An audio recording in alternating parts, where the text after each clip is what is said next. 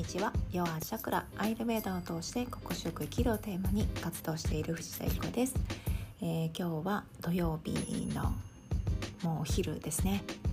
ちょっと曇り空でなんだかまた雨が降りそうな感じがするんですが皆さんいかがお過ごしでしょうか？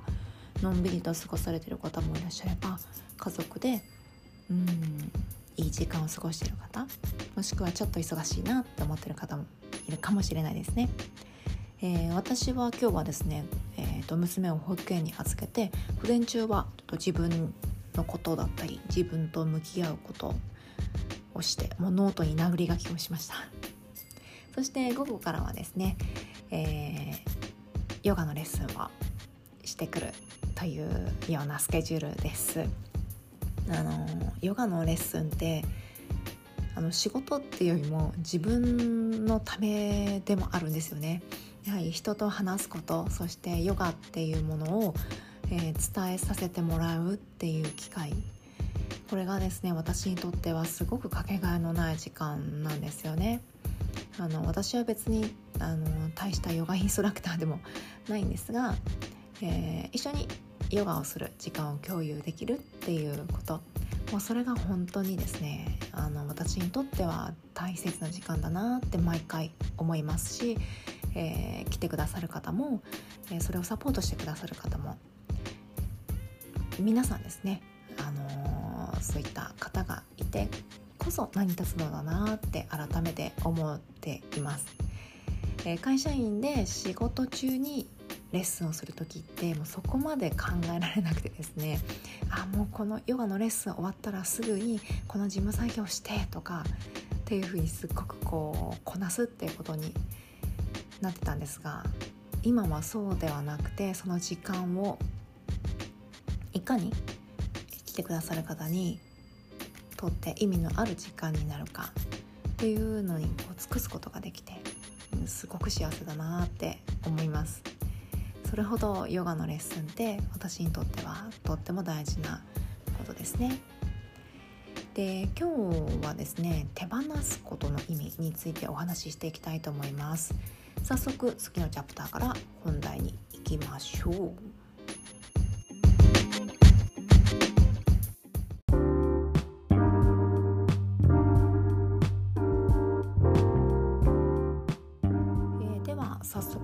話すことの意味についてお話ししていきたいと思います。今日は何でこのお話をしようかと思ったかというとですね昨日、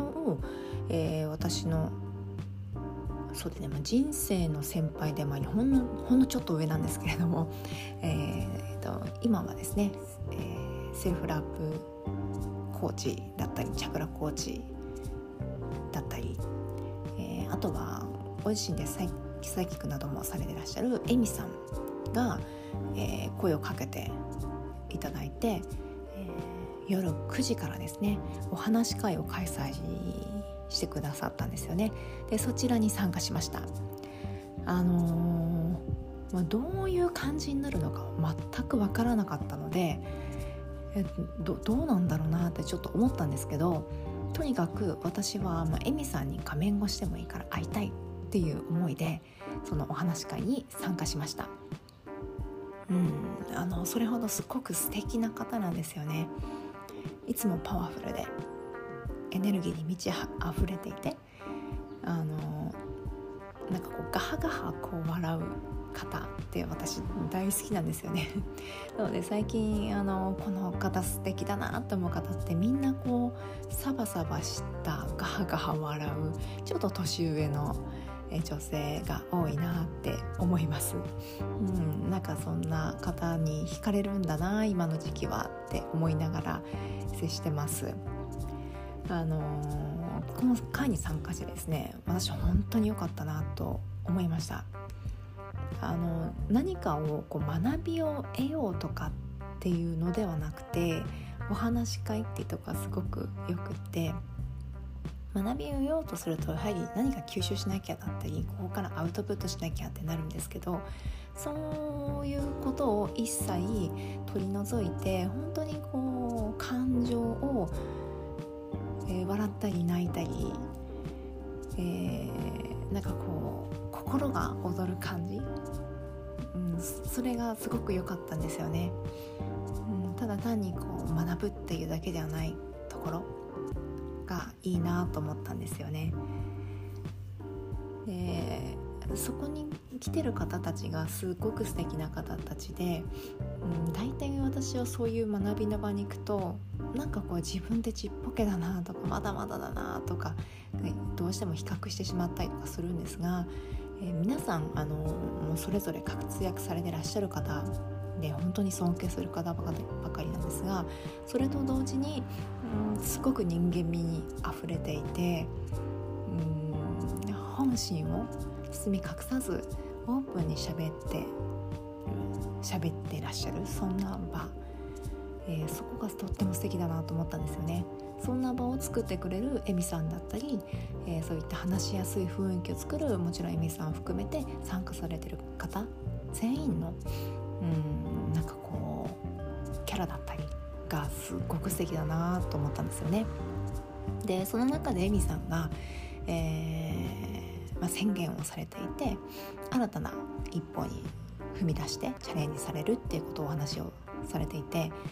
で私もですねあのすごくいろいろ悩んでいてずっとモヤモヤしていたんですよね。いや私もなんかあれもこれもってかなりいろいろやりすぎていてなんかコーチの音が入ってるかもしれないけどすいません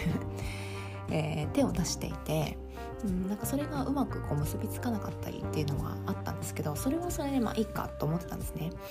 ただたただなんかうんと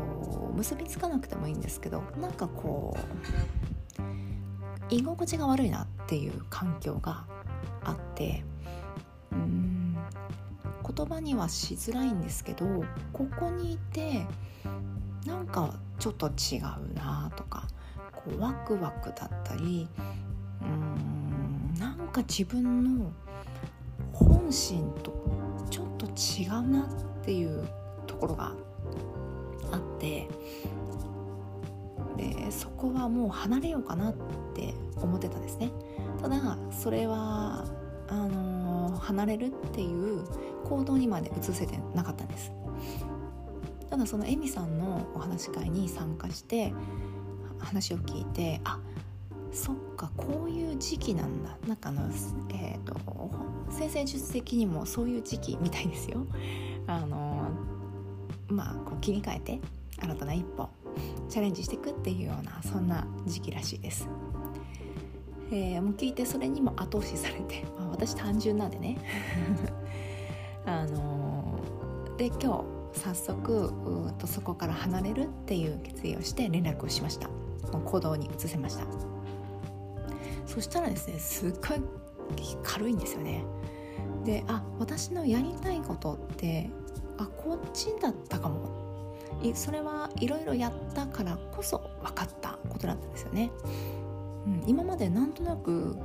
あこううんとあれもやってこれもやってってなって、うん、とりあえずやってみよう。もしかしたらこれがこっちにこうつながるかもしれないからやってみようなんていうふうに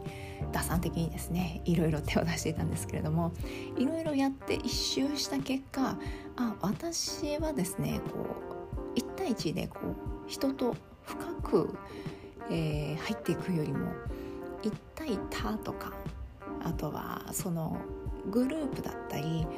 うん大人数でよりこういいエネルギーだったりいい循環をこう生み出すことの方が好きだなっていうが分かったんですよね。なのであのー、ちょっと合わないなって思うところは離れることにしました、うん、手放すことによってよくいろんな新しいものが入ってくるって言いますけど、まあ、まだ私は入ってきてるかどうかわからないですけど、え手放すことによって本当の自分のやりたいことだったり本質が見えるようになりました。そしたらおそらくまた新たなことが入ってくると思うんですよね。もしかしたら言い方を変えれば逃げたっていうことになるかなって思ったんですけどでもいろんなやいろんなことをやってみた結果うん自分のことがより分かって、えー、より自分が心地いいなとかやりたいなワクワクするなっていうところが見つけられたっていう、えー、そんな、うん、結果が得られたんじゃないかなと思ってます。ここからまだまだ試行錯誤は続きますが手放すこと、まあ、物もそうなんですけどね、えー、思考だったり、うん、いろんな環境だったりですね、うん、なんかグループだったり。っていうものもですね手放すことによって見えてくるものがますので是非ですね恐れずに、うん、なんか違うなっていう違和感にうん素直になって選んでみたらどうかなって思いました。皆さんの何かの参考になればいいなと思ってお話ししました。最後まで聞いてくれてありがとうございました。今日も皆さんが一日心穏やかでハートが丸く過ごせますように。ラデラで